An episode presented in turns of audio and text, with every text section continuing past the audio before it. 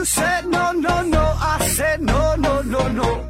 You say take me home, I said no, Perignon. You said no, no, no, I said no, no, no, no. No, no, no, no.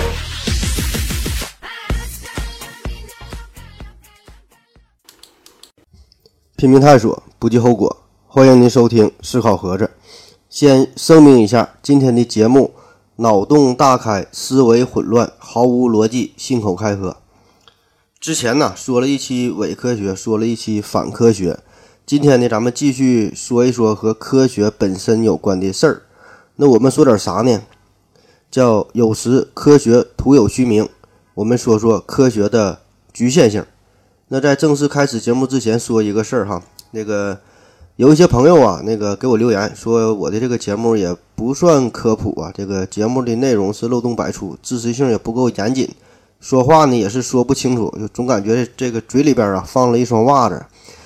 嗯，而且绝大多数的内容啊都是从网上抄来的，这号称是思考盒子，也没啥自己真正思考的东西，都是人家讲过的东西了。那对于这种观点呢，我只想回答六个字儿，就是你说的太对了。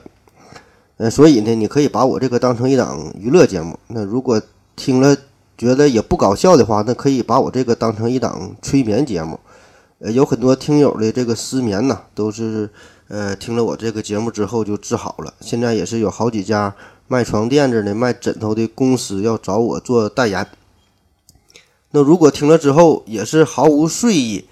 那我就想问问了，那既然你觉得我这节目没有任何价值，也不催眠，也不搞笑，那到底是什么精神在支持着你这个一期又一期的继续收听下去呢？然后还能给我留言，还不断的批评着我，激励着我，鞭策着我，难道这就是真爱吗？那好了，下面正式开始节目了，咱说说科学的局限性。那对了哈，这几天呢我感冒了，你尽量把这个声音调小点儿，免得我这个感冒的病毒啊再再给你传染了。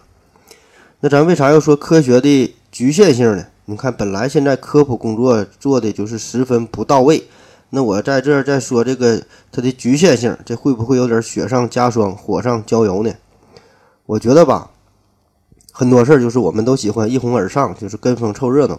那很多时候呢，就会把一个人、一件事儿啊，就是过誉。过度的赞美他，甚至呢会捧杀。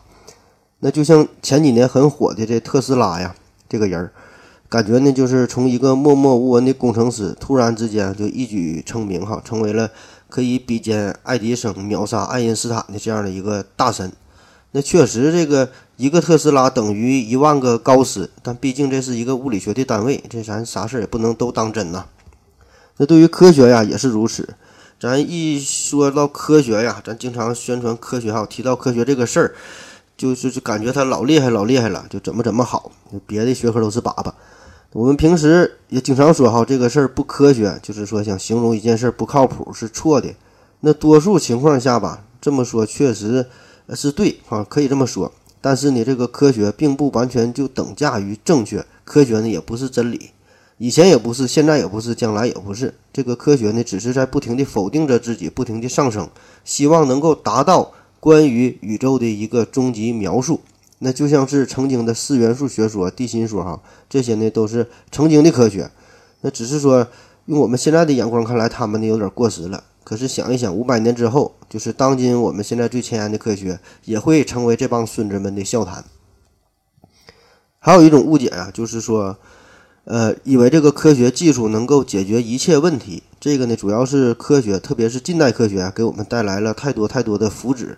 我们现在是赶上九天揽月，赶下五洋捉鳖，生活中的方方面面都有了极大的改善。我们也越来越相信那句话哈，叫“只有想不到，没有做不到”。这个科学呀，满足了人类无限的欲望。那有钱人。他们的生活就是可以在这个物质层面上以一种完全超乎你想象的方式在放纵着自己，这些呢都是科学带来的，这呢就会让我们产生一种错觉，就是让我们误以为这个科学是无所不能。其实科学呀远没有我们想象中的那么强大，它并不是你想象的如此完美，有的时候它也会辨不清真伪。所以我总结整理了与科学局限性有关的呃一些内容吧。那这里边以下的内容有可能呃。有一些交叉重合的地方，反正你就凑合听吧，咱就分别说一说。呃，分这么几个方面。第一大方面呢是人类探索手段的局限性，这个海森堡说过这么一句话，他说呀，我们观察到的不是自然本身，而是自然因为我们的提问方式而暴露出来的部分。就是我们无论用多么客观的方式去认知宇宙、去探索大自然，你能得到的这个答案总是基于你的手段。就我们看到的不是宇宙本身，都是经过现代设备加工过的它的面貌。就像是一位盲人呐，他可以闻到花的香味儿，但是呢，他无法看到这个花的五颜六色。我们能看到颜色，那是依赖于我们的眼睛。那超出我们这个五官的这个感受的这个属性啊，那我们凭借着自己的身体就无法认知到了。这个时候呢，就需要这个超声波探测器啊，需要这个红外线扫描仪啊，需要这些东西了。那如果再超出了这些辅助设备的范围，那我们只能是个睁眼瞎。那就像是什么暗物质、暗能量啊，那这些玩意到底是啥，我也不知道。很多科学家呢都是相信他们是存在的，嗯，但是就是无法真正的探测到哈。那我想啊，这就是咱们的这个打开方式不对了，我们还没有制造出可以触及到，呃，这些东西的这个工具和设备。而有一个更不幸的消息，就是我们永远也不知道这个宇宙啊到底有多少重的属性，就是你永远也无法自信满满的宣称认知了整个宇宙。就是你看着一个苹果，它是红色的，是圆的，摸起来呢是硬的，吃一口是甜的。那有一种外星人，他用他特殊的这个感受的器官呢，就是察觉这个苹果的时候，他就说这个苹果啊有有一种叮叮叮的感觉。但是你咱们人类没有这个器官呢，你也研究不出这种设备，所以你永远也不知道这个苹果叮叮叮到底是一种什么感觉。虽然这个每一个简单的苹果它就有这种属性的存在，其实也不用说的那么遥远嘛，这咱就说点眼巴前的事儿。许多属性在这个宏观尺度上啊，我们很容易理解，但是呢，在这个宇观尺度，在微观尺度上，它就完全变成了另外一副模样。在这个极小、极快、极遥远的尺度上，我们呢也是无法进入到这些领域，这呢也是这个科学的困境。想一想，这个光学显微镜啊，它的发明也不过是。最近这个三四百年的历史，太空望远镜啊，什么大型什么对撞机哈，这些东西都是几十年的历史。这些高科技产物的出现，让我们打开了科学的另一扇大门，可以看到前人无法看到的景象。可是，这个终究呢还是有极限的，就是在这个现在哈这个可观察、可观测的宇宙之外，在这个普朗克这个时间的尺度之内哈，这些地方都是一个科学的禁区，我们呢还是没有答案。关于这个工具的测量，还有这么一句话，就是任何测量都会改变事物本身。就比如说，你想测量这一杯水的温度，那你就得把这个温度计放水里边。那这个时候，这个温度计呢就已经打破了这杯水原来的状态，温度呢它就不准了。在这个宏观世界中，那这点变化呀，可能是对于咱来说是微不足道的，但是呢，对于这个微观世界的这个探索哈，那么这个事儿这个影响那就是十分明显了。在对于太空的探索过程当中啊，我们还要格外注意一个问题，就是太空污染问题。呃，这和我们平时认为的那种太空垃圾还不太一样。我给你举个例子，比如说这个人类的探测器啊，在飞到了某一个本来没有任何生命迹象的一个星球之上，然后呢，它就是偶然带上了一些非常顽强的细菌、病毒或者是什么水熊虫之类的，就是地球上的呃这这些生物体。那么过了一阵儿。第二批的这个飞行器呀，到达的到达这个星球的时候，就发现了这些玩意。那么这个事儿咋解释呢？这个是到底是土著居民呢，还是这个外星来客呢？那咱就不知道了。所以说，其实啊，我们无时无刻都不在改造着自然世界，只是有些时候我们是主动的，我们是知道的；有些时候呢，我们是无意识的，我们是不知道的。所以，我们认知的这个世界呀，显然呢，已经不是它这个原来的面貌了。第二个大的方面是这个科学研究方法的局限性。咱们经常说一个词儿啊，叫研究和分析，就说这事儿得好好研究研究，好好分析分析。还有说这个深入的研究、专心的研究、理性的分析、客观的分析。那你一听这些词儿呢，都是好词儿，但是这些词儿哈，恰恰就是暴露了科学的另外一个弊端。咱看看这个研究是啥意思？研究这个研呐，研的本意就是这磨呀，叫研磨，就是。呃，磨成细小的颗粒儿啊，这个意思。那灸呢？灸上面是个洞穴的穴，下面是呃九哈，一二三四五六七八九的九。这九呢最大的数了。那个这个穴和九放在一起，那就代表着洞穴的终点，就找到了最后一个洞穴嘛。那分析是啥意思呢？分的就是分开、分离、拆分、分割吧。那析呢？析这就是木头的木加上一斤二斤二一斤二斤的这个斤字哈。这个斤字儿。本意呢也是类似于斧头的，是一种工具。所以呢，这个析的意思呢，就是把这个树啊就给就给砍了。那研究和分析呢，其实这个意思都是一样，就是把这一个大的问题呢拆分下去，给它细分哈，变成小的问题。回顾我们这个人类科学的历史啊，这个分割的这个动作，绝对是占据了人类思辨活动的一个很大的一部分。从这个呃阿基里斯追乌龟到这个纳米技术，从这个日取其半万事不竭到这个微积分的创立，从这个细胞到分子，从原子到夸克，从半衰期只有几纳秒的这个元素到这个普朗克时间的探索，哈，这都是一种试图无限分解的过程。我们就是总想剖析物体内部的样子，可是有一个问题，就是关于整体和局部的关系。那很多时候，这个整体的属性啊。并不是等于局部的这个性质一种单纯的叠加，就比如说这个水，那这水在宏观尺度上给我们的感觉呢，它是湿润的，是可以流动的。可是呢，当我们研究单个水分子的时候，却丝毫没有这种感觉，它就是一个氧原子加两个加两个氢原子。所以，当我们以一种方式发现某事物一个新的属性的时候，必然的也要忽略掉它的一些属性。那我们到底如何既能把控全局又？把控全局又能掌控细节呢？除了把这个所有事物都无限分割下去这一种操作方式之外，我们还有什么更好的认知世界的方式呢？这些呢都是我们值得去思索的。有一天，你看到女神呐，刚从澡堂子出来，哈，刚洗完澡，披个浴巾。那么这个过程，如果用科学的方式解释一下，这个心理学家呢可能会说，哈，呃，这就是一个刺激。引发了你一种情感和这个心理上的一些反应。那生物学家呢，会将这种反应描述成为心心脏这个心跳的加速啊，血压的升高啊，这个局部器官的充血呀这些表现。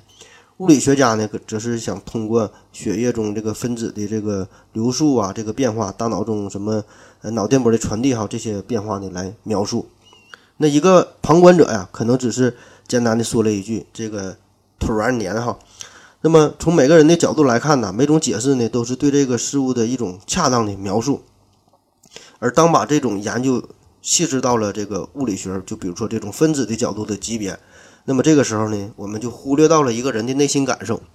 那这时我们就不免的感叹，这个科学到底给我们带来了什么？就是我们试图用科学感知大自然、认清自我的时候，反而呢迷失了自我，忽略到了自己这个内心的认知。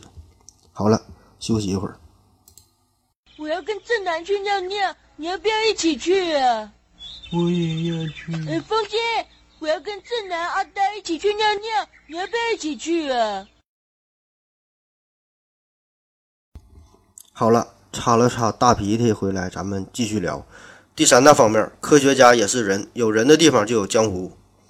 无论是哪个国家、哪个民族，对于科学家呢，都会有着最起码的尊重。那就算是在我们这个娱乐横行、戏子当道的社会，无论是在这个新闻当中啊，看到关于科学家的报道，还是现实中看到了科学家的真人，我想啊，多数人都会保持着一份敬仰的心情，甚至呢，会把他们的人格无限放大，因为我们对于科学，我们都是外行啊，就这玩意儿，它这个专业性太强。不像是娱乐呀、体育呀，或者是呃厨师啊、司机啊这些行业，咱多少呢还能明白点儿。但是科学那就是真心不懂了。那这个时候就来了，科学毕竟是科学家在研究的事儿，那科学家也是人，那自然每个人的品格品质也都不一样。而且一个人的道德水平和他的这个知识水平也是没有直接相关的关系。嗯，而且我们平时啊都。通常习惯于把这个科学家呢默认成一个高尚的人，一个纯粹的人，一个脱离了低级趣味的人，就以为他们都愿意奉献自己的一生。其实呢，根本他不是这么一个回事儿。每个行业他他都有好人，都有坏人。这个有禽兽的教师，也有这个黑心的医生。那我们在讲这个科普圈的大骗子系列里边，也是介绍了不少科学界的败类。而且，就算一个人他不是特别坏，但是呢，他也有七情六欲，他也得养家糊口，他也得生存，必然也会被一些利益所左右。那就比如说我吧，虽然之前有人要出两个亿，就要收买我嘛，就只要我不说话，马上就给我两个亿，那我是没答应。但是哈，那如果他要开价开到五个亿、十个亿呢？我想我多少也会动一点小心思。所以，这个哪个科学家他又能拍着胸脯就敢这个？大声的这个宣布保证哈，愿意把自己的一生无私的奉献给科科学事业呢？我想几乎没有几个人能够做到。而另一方面，这个科学也是整个社会的科学，它不可能独立于其他学科之外，必然要与其他学科哈、其他的方方面面联系在一起、纠结在一起。科学它是属于社会意识形态的一种，它呢是属于这种上层建筑，所以这就必然要依附于下层的这个经济基础。那所谓的科学共同体，他们是否能走在一直走在这个康庄大道之上呢？那谁能给这科学纠偏呢？特别是，呃，在种种的这个政治压力之下，在这个巨大的经济利益之下，在巨大的文化冲击之下，在这个巨大的民族感情作用之下，那这科学会不会跑偏呢？会不会有所屈服呢？会不会被人利用呢？这些呢，都是我们要深深所思考的。而且，当这个科学真正跑偏的时候，咱普通老百姓。第一，你很难发现；第二，就算你意识到了这个问题的存在，你也很难去插手。那别说是插手了，你插嘴你都插不上，只能做一名这个无知的看客，偶尔起起哄叫叫好了。就算是有几个这个人人志士敢于提出质疑和抨击，可是这点微光啊，瞬间就被淹没在无情的黑暗的浪潮之中。第四大方面，科学的目的性。科学的目的性是什么？有人可能回答说是追求真理，有人说是探索自然的无穷奥秘，有人说是发现宇宙的终极规律，反正都是一些高逼格的说法呗，都是好词儿。但是那是过去了，现在不一样了，这个科学早就不再那么天真、那么单纯了。有一句话叫“知识就是力量”，这呢是弗朗西斯·培根说的。这个培根呢，他所处的那个年代正好是近代科学的开端。显然，这个培根先生已经深深地感受到了科学的巨大的威力，就是掌握了知识，便掌握了无穷的力量。你看哈，这个话细分析起来，这就已经和最原始的科学的态度有了区别。此时，人们呢再也无法像曾经的亚里士多德、阿基米德、欧几里得这几个德字辈的老前辈那样，就保持着那份单纯的态度，抬头仰望星空，低头脚踏实地，不忘初心，认知世界。所以哈，无论是这种什么齐家治国平天下的想法啊，无论是长生不老的想法啊，那特别是到了近现代，这个科学更是成为了资本无限扩张、满足人类欲望的一种工具，就已经带有了强烈的目的性。这个科学的目的哈，就是已经变成了对于民众的控制、对于事物的控制、对于国家的控制，乃至对于地球、对于整个宇宙的控制，那是对于这种控制的对这种能力的一种追求了。这科学的方向也是常常与人类高涨的欲望、对这种权力的渴望、对生活的迷恋紧紧的呃连在了一起。那科学活动中的这种动力哈，常常也是掺杂着人类的贪嗔痴。这种对于实用性的高度的追求，显然已经是背离了科学原来的初衷。嗯，这个说的有点过了，感觉哈，这事儿呢也也没也没有说的说的这么恐怖。这个很多时候，这种目的性哈，这也是很复杂的，也并不是单纯就是一种目的。咱就比如说这个 NASA 吧，NASA 向太空也发射了众多的探测器，这个欧洲这个大型强子对撞机哈，这些东西，你看他们一方面必然是为了强国呀，就是把把自己这个国家建设的更加富强伟大呗。那同时呢，他们也是想探测宇宙哈，也是这个探索宇宙的奥秘，这呢也也算是不忘初心吧。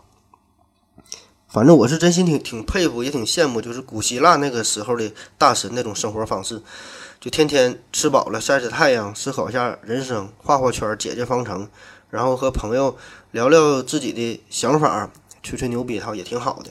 想想哈，这几千年过去了，看似现在灯红酒绿、嘴这个纸醉金迷的生活，其实无非就是多制造了一些行尸走肉、酒囊饭袋而已。科技带来的这种物质的极大满足，很容易就让我们迷失了自我，就沉睡其中哈，反倒是没有时间去做一些简单的思考了。第五大方面，非科学问题。那如果你听了前两期节目的话，那这个问题就很好理解了。就凡是与人的情感、意识相关联的一些问题，什么呃道德伦理啊、价值的判断呐、社会取向啊、个人态度等等这些问题哈，都是无法用科学加以解决的。就是说这些问题本身就已经超出了科学能力的范围。就是比如说这个是否可以，呃，堕胎呀？到底是多档制好还是一档制好啊？这个张大千的画是漂亮还是毕加索的画好看呢？那再比如你这个不可救药的喜欢上了一个姑娘，那人家就是不喜欢你，你咋办呢？哈，你得了抑郁症，那你得了抑郁症，那通过科学的手段，可以用药物来治疗来缓解呀。甚至当这个技术足够发达的时候，可以控制你的大脑，给你插上一根电极哈，你就不喜欢这个女孩了。但是实际上哈，这些呢并没有呃解决这个这个真正的问题本身。纽约报纸上有这么一句话，他说：“我们已经把人类，我们已经可以把人类送上月球，但无法让人从车门口向车中间挪动一步。”嗯，第六大方面，超级复杂的问题，这就是有一些属于科学范畴以内的问题，但是这些问题太过复杂，呃，科学目前还无法解决。比如说宇宙的起源呐，生命的起源呐，意识的起源呐，时间的本质啊，呃，这些还算是咱们普通老百姓能够想得到、相对能够看得懂的。还有一些更为复杂的，是个什么混沌现象啊、湍流现象啊。呃，还有一些呢是原本属于哲学领域的问题。那随着科学的发展呢，科学家也是在试图从科学的角度加以解释。那这些复杂的问题呢，暂时还没有一个标准的答案。还有一些就是比较神奇灵异的事件，什么灵魂转世哈，生命中的一些奇迹哈，等等这些现象。呃，这些呢也是没法给出一个科学的解释。嗯，但是这些东西，呃，只是咱现在的一个认知手段方法不够吧？那也许未来。某一天哈，咱们就可能有了一个新的突破。那就比如说这个转世这个事儿，首先这个事儿，呃，有没有哈？这个咱也是没法从科学上加以定论。但是我想哈，我猜测，那比如说这未来咱就发现了这个单个质子，单个质子就可以携带人类的记忆呢。所以这个人死了，这质子是不灭的。那在一个全新孕育的生命当中，这个质子呢就携带了记忆，然后呢就可以选择性的释放出来，就让你产生了轮回的感觉哈。这事儿咱以后可以慢慢研究呗。或者是其他的什么什么平行宇宙学说哈，一些什么高深的理论，那这些当这个科学发展到一定程度的时候呢，都可以，呃，对这些看似神奇的问题呢加这个入手哈，把这些呢详细的研究研究。呃，另外就是这个 有一些这问题的复杂性，就是远远超越了我们人类这一辈子认知的水平。就是这科学科学哈，啥叫科学？就是分科而学呀，就将各种这个知识通过。呃，细化分类加以研究，就形成了逐渐完善的一个知识体系。呃，就随着这个科学的不断发展吧，这知识体系不断的在扩充。那每个人的一生，你能研究的这个领域是有限的，这个是越来越狭窄的。就像是我作为一个泌尿科的医生，那你要问我这个青光眼，青光眼怎么治好，我必然是一脸懵逼，啥也不会。那比如说你问一个天体物理学家，你问他这个常温超导的一些问题，他必然又是一脸懵逼，他也啥也不会。就是每个人他都只顾着自己的这个一亩三分地儿，这科学家呢也不例外。所以，我想这个当科学发展到一定程度的时候，这个人与人、科学家与科学家之间这种划分越来越呃细微，领域分割的越来越细之后，哈，单凭个人就不行了。这时候呢，就得需要呼唤一位大神的降临了。七呃第七大方面，呃科学的负面作用。呃，这个就太多了哈。这个互联网、手机给我们带来了便利，但是呢，也是呃给我们带来了人与人之间心灵上的疏离与隔阂。这个电脑游戏让我们放松快乐，但是也让我们成瘾着迷。汽车呢很方便，但也有车祸和环境污染。这之前咱也说过。那有说是科学是双刃剑的，有说这个利弊三七开的，还有一种极端的说法，就说这个呃好的都归科学，坏的呢都归魔鬼。那我个人的感觉就说嘛，这个科学的就是工具，就是给你提供了一种一种可能性，提供了更多的可能性，更多的选择，这个与好坏无关。那就像是说这个核武器，核武器呢，它就是提供了一种可以瞬间毁灭全人类的方式；克隆呢，就是提供了一种可以复制生命可能性的这个这个方式；VR 虚拟呢，就是提供了一种全新的体会真实场景的一种方式。那这些东西是没有啥好坏，就看你怎么用它。至于怎么用哈，这也不是科学要考虑的问题，这是法律、道德、伦理、政治、社会学要考虑的问题。当然，你可能会说，如果没有科学的话，那根本就没有这些事儿了，也就不不用考虑这科学带来这些问题了呗。那你这么说呢？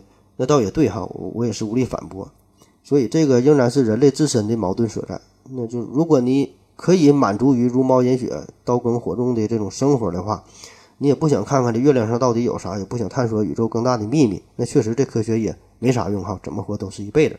所以说这个问题的根源仍然不是科学本身，这仍然是非科学范畴的这种思考。嗯，第八大方面是 脆弱的前提与无尽的高度。你看这说的就有点这个哲学的味道了哈，显得挺高深。科学研究的一个重要方面啊，就是想通过人类的努力发现外在世界的规律。但是呢，这个事儿哈是基于两大前提，一个就是这个外在世界是客观的、无意识的，它的存在、它的状态、它的规律是与我们主观世界无关的。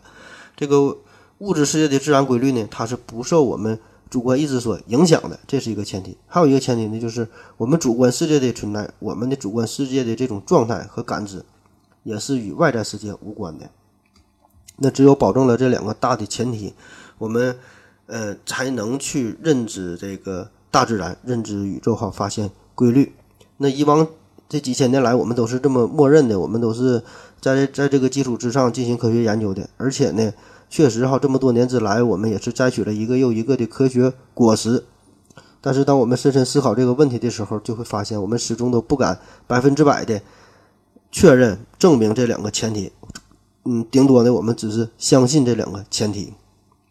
特别是当这个量子力学出现的时候，就让我们对于主观世界和客观世界的这个关系啊，有了一个全新的认知。我们经常说，这个科学实验就得有可重复性嘛，就不管是什么人，你是在南极做实验呢，北极做实验呢，赤道做实验呢，今天做，明天做，明年做，哈，不管什么时候做，只要用同样的方法、同样的步骤、完全一样的条件，都应该得到完全一样的结果。这呢，就叫做科学实验的可重复性。也就是这个实验与人的这个主观参与呢是没有任何关系的。但是当进入这个量子时代之后，观测和测量和这个观察，那这个呢就成为了一个非常神奇的操作。就是你看与不看这个粒子，它就不一定在哪里了。还有一个更深层次的问题，就是人类自身的局限性。就这个世界呀，到底有没有高于人的意识这种存在在起作用呢？这个事儿呢，我们也无法去证明。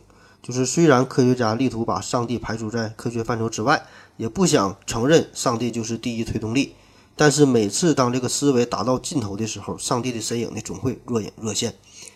而另一方面，我们花了那么大的力气去探索外星人、寻找外星文明，那如果真的有一种文明已经达到了卡尔达肖夫二级甚至是三级的水平，那么在我们的眼中，那这些外星人其实不就和上帝一样了吗？只是叫法不同罢了。当然。有没有更高级的上帝呢？就是这个卡尔达肖夫指数啊，可以达到无穷大，那就我们就更无法认知、无法去验证了。好了，咱休息一会儿。我要跟正南去尿尿，你要不要一起去啊？我也要去。哎，风姐，我要跟正南、阿呆一起去尿尿，你要不要一起去啊？好了，尿了个尿回来，咱们继续聊。第九大方面，科学与数学。科学与数学的关系啊，二者是极为暧昧。可以说，这个科学的发展很大程度上都是以数学的进步为基础的。那比如说，没有这个高等数学，那就不可能有这个相对论的诞生。你初等数学水平也不可能建立出麦克斯韦方程组。细数这些物理学大师，他们的数学保证的也不会太差。拉马努金，那这个人呢，咱们之前都介绍过，他的一生呢特别的奇葩。经常就是一觉醒来呀，就做梦的功夫就能写出一大堆各种公式。他临死之前呢，留下了一个公式。当时呢，人们也不知道这公式到底是啥意思，到底有啥用。那过了很久之后哈，人们居然惊奇的发现，这个公式啊，可以用在黑洞的研究上。那这个事儿既给我们带来了很大的震惊，也给我们带来了很多的反思。因为有有太多太多的科学上的谜题，都要依托于数学的进步才能去解答。可是这个数学哈，数学自己本身它都是自身难保。从这个三次数学危机到这个哥德尔不完备定理，那还有各种数不尽的数学谜题。而这个数学的终点又是什么呢？是数学是否愿意一直作为科学的左膀右臂，帮助人类认知宇宙呢？数学的不完备性以及这个数学的瓶颈是否也会制约着科学的发展呢？这些呢，都给我们带来了一丝隐忧。在数学上，我们有一些基本的默认的公设。嗯，也叫也叫公理哈，就这些东西无需证明，你也没法证明。比如说这个欧几里得的几何原本，他一上来这个欧几里得就劈头盖脸的给出了二十三个定义和这五个公设，呃，也是咱上学时候学的这些公理，就从这些公理出发，然后呢就可以推导出许多的定理，这样呢就构成了这个数学的这个呃后续的这些结构。那科学家们就相信，任何这个公理系统中的这个命题呀，最终都能够被证明是正确的或者是错误的。就是说呢，最终能有一个判定，有个结果。但是这个两千多年前，这个数学家、科学家的这种信念哈，最后发现也是错的。就是上世纪三十年代，数学家哥德尔就证明了，在任何数学公理体系当中都存在着一些数学命题，无法被判断是正确的还是错误的。所以这个事儿呢，就是泼了数学家一头的冷水，同时呢，也是泼了科学家一头的冷水。还有一个事儿，就我们讨论一些问题的时候啊，经常提到一个词儿，叫做奥卡姆剃刀，叫如无必要，勿增实体，有点类似于咱们的这个不要画蛇添足。那这个说法呢，其实也没有什么科学道理可言，更多的呢，只是我们愿意相信罢了。就是我们经常用这个标准呢，去构建一些物理学的模型，去试图还原一些黑箱系统，但是呢，这个就是并无法保证这个客观性和真实性。而且现在呢，也已经有很多很多的证据表明，哈，就比如说在这个生物学范畴，这个思路呢，它就是不太适用的。第十一方面，归纳与演绎。归纳与演绎，这是人类认知世界、总结规律特别特别重要的两种方式。那啥叫归纳？归纳呢，就是从个别到一般的一个推理的过程。就是你逮着一只天鹅，一看是白色的，又逮了一只天鹅，一看还是白色的，逮了一百只天鹅都是白色的，最后你得出了结论：世界上所有的天鹅都是白色的。那么这种方法能够确保它的准确性吗？那当然是不能了。就后来人们就在澳大利亚发现了黑色的天鹅，所以这个归纳法啊，可以说是一个很好的证伪的一种方法，但是呢很难去证明。就比如说这个哥德巴赫猜想。你可以举出成千上万个例子，去挨个挨个的去试去验证，它结果都是成立的。但是呢，你不能证明这个这个猜想它就成立。而另一方面呢，你你只需要找出一个反例，那就能否定这个猜想，就是推翻的，说它不成立。这就是这个归纳法。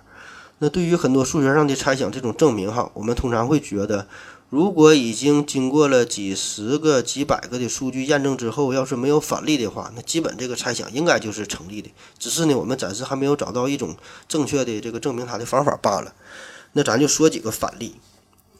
一七七二年，嗯，欧拉他呢发现了一个数数生成公式，就是 n 的平方加上 n 再加上四十一。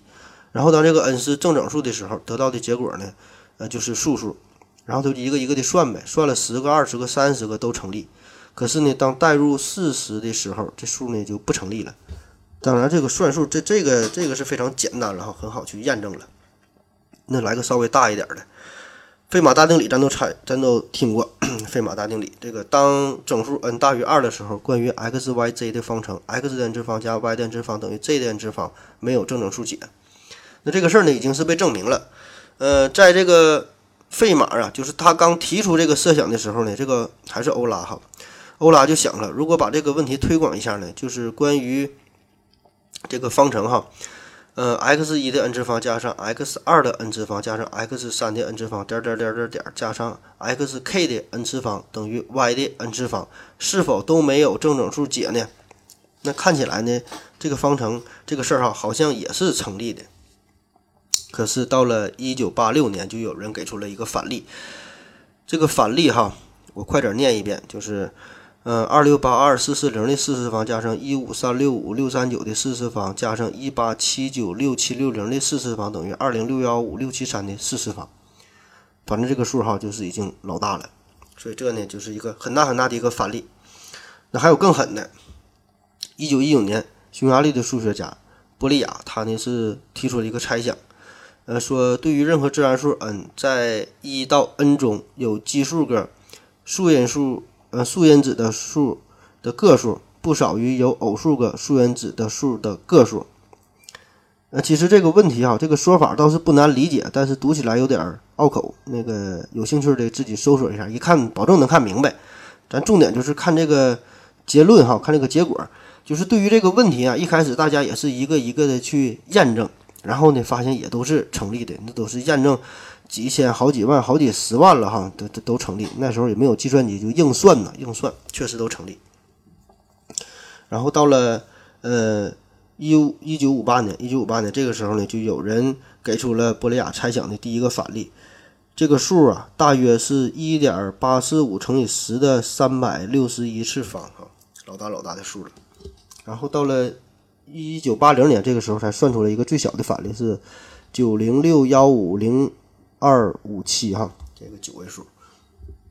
那你看哈，就是在这个数学领域，就是这么严谨的这个学科当中，许多看似几乎正确的公式啊、方程啊、猜想啊这些事儿，那在我们经过了大量的枚举尝试之后，却呢发现最后它是错误的，有一个有一个或者是几个反例的出现。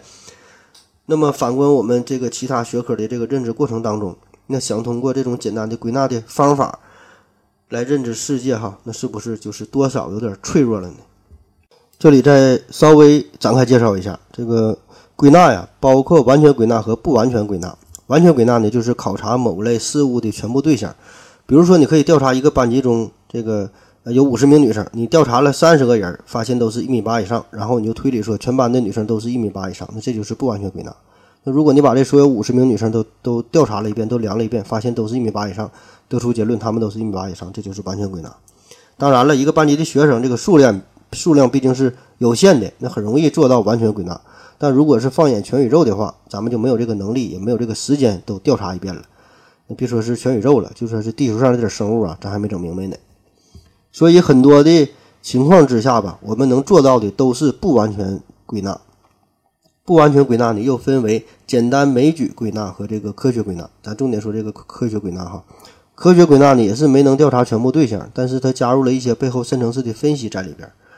就是简单枚举这种呢，可以是呃看作是知其然；科学归纳法呢，可以说是知其然而知其所以然。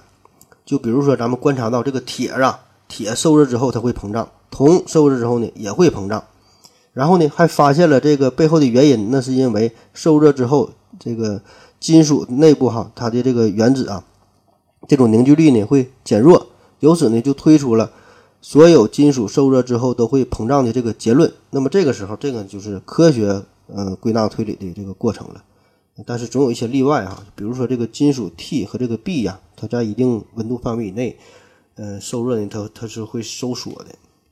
那说完归纳，再说演绎。演绎就是由一般到特殊的这个推理的过程，嗯，这个包含内容比较多，咱就挑一个相对简单的说。这个三段论呢，就是有一个大前提，再有一个小前提，然后你得出结论。只要是人，那就会死。亚里士多德是人，所以亚里士多德他就得死。其实哈，咱们平常也是经常这么说话，只是自己没注意到，而且很多时候咱说的不是那么严谨。比如说哈，我的朋友就经常和我说：“你作为一个医生，你怎么能够喝酒呢？”那这句话的大前提就是医生是不能喝酒的，小前小前提就是我是医生，结论就是我不应该喝酒。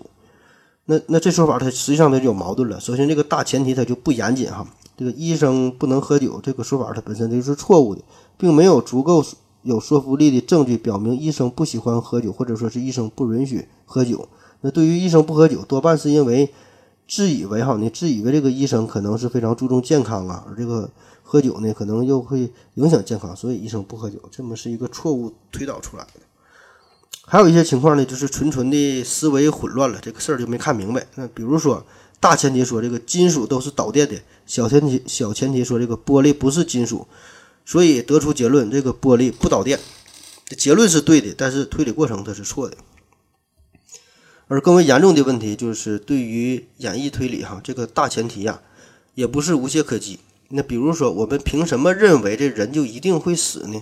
对吧？这只是因为基于我们以往的经验而已。发现地球上以往这么多人活着的人最后都死了，但是并不能由此推理以后的人也也注定会死。再比如说，我们相信明天这个太阳会照样升起，那写成三段论的形式，就是三百六十五天每天。这个太阳啊，它都会升起。然后，呃，小前小前提就是这个明天也是三百六十五天其中的一天。结论呢，就是这个明天太阳会照常升起。那这里呢，你就别跟我较真儿哈，什么闰年、什么阴天下雨这个事儿了。咱咱研研究这个分分析这个问题本身。其实这个演演绎推理的过程啊，可以看作是呃归纳推理啊。为什么这么说？其实这个大前提。无非就是我们观察了几千年、几万年之后，发现每天太阳它都会升起，所以我们觉得这个明天太阳仍然会升升起哈。可是这种想法啊，其实呢并没有什么道理在里边。呃，有一个农场，这个农场里边有一只火鸡，他就发现每天早上九点钟，这主人呢就给他来喂食，天天如此，不管是刮风下雨啊，阴天晴天呢，冷天热天呢，星期一、星期二啊哈，还是几月份呢，就这样，这火鸡就得出一个结论。这个主人呐，每天早晨九点半都会给我喂食，也对我很好啊。可是这个事情啊，并不像这个火鸡想象的那样简单和快乐。就在圣诞节的前夕，主人没有给他喂食，反而呢给他给宰了。所以有由此引发的思考哈，我并是并不是说想要讨论在宇宙的背后是否有上帝的操纵，也不想讨论我们是不是就像是上帝的火鸡一样哈，这么无助，最终难逃。呃，被宰的命运，我只是说哈，我们有什么理由认为既往的经验在未来同样也会奏效呢？呃，下一个，下一个大的话题叫科学玩过界。我们总说这科学是工具嘛，我刚才也是这么说的哈，说这科学是工具，重要的是看这个使用工具的人。那以往呢，确实是这样的。可是现在哈，现在我们已经开始隐约的感到，随着科学的发展呐，人工智能的进化，当这个一个工具具有了自己独立的思维，它能思考的时候，那么这个科学会不会有一天失控呢？可以说哈，每一次这个科学它的进步，都会挑战着人类的道德与伦理的问题。那比如说这个克隆文克隆人这个事儿哈，可是这个人工智能这个事儿要远远严重于以往任何的事儿。因为这是一种失控啊！这种失控不是说你通过政治、通过法律、通过一些什么强制手段就能够控制得了的。幻想一下，在未来的某一天，我们已经有能力制造出足够强大的人工智能了，就比我们出名、体格也好、力量也大，还不用吃饭，两节南孚电池呢就能用半年。这呢，就是已经不再是说简单就把我们这个代替了，让我们失业下岗的问题了。就是这些人工智能方方面面都可以完全取代于我们了，他们呢也更适合进行星际旅行，可以去探索宇宙的深深部哈。那么潜台潜台词就是我们已经是多余的生物了，已经没有必要在这个地球上生存了。那么当我们有足够的这个技术的时候，我们真的愿意去制造出这种高级的人工智能吗？就让他们代替我们人类，嗯，统领这颗蓝色的星球吗？那？另一方面，哈，可是如果我们不让他们取代我们的话，我们的这个科技永远呢就会停滞于此。那那个时候，我们到底应该何去何从呢？到底是把这个手中的接力棒交给这些人工智能毁灭了自己，还是说呢，就是禁锢于科技的这个水平停滞不前呢？就是我们知道即将打开一扇无法控制的大门，到底要是否要转动这个门把手呢？嗯，好了，以上呢就是本期节目的全部内容。那这期节目啊，可以看作是之前两期节目，就是这个科学的尽头，还有一个叫科技所史。嗯，其实跟这两个这个话题呀更为相关哈，可以看作是这个的一个一个补充。那所以这两期节目讲过的一些内容，也算是科学很大的局限性。那既然讲过呢，今天也就是没提哈，有兴趣可以再听一听这两期节目。嗯，最后送给大家一句话，这是上世纪三四十年代哈佛大学。呃，一个主任，他呢是告诫学生的一句话，他说：“我们将在这里教授给你们东西，有一半是错的，有一半是对的，但是问题在于我们搞不清楚哪半是对的，哪半是错的。”谢谢大家，再见。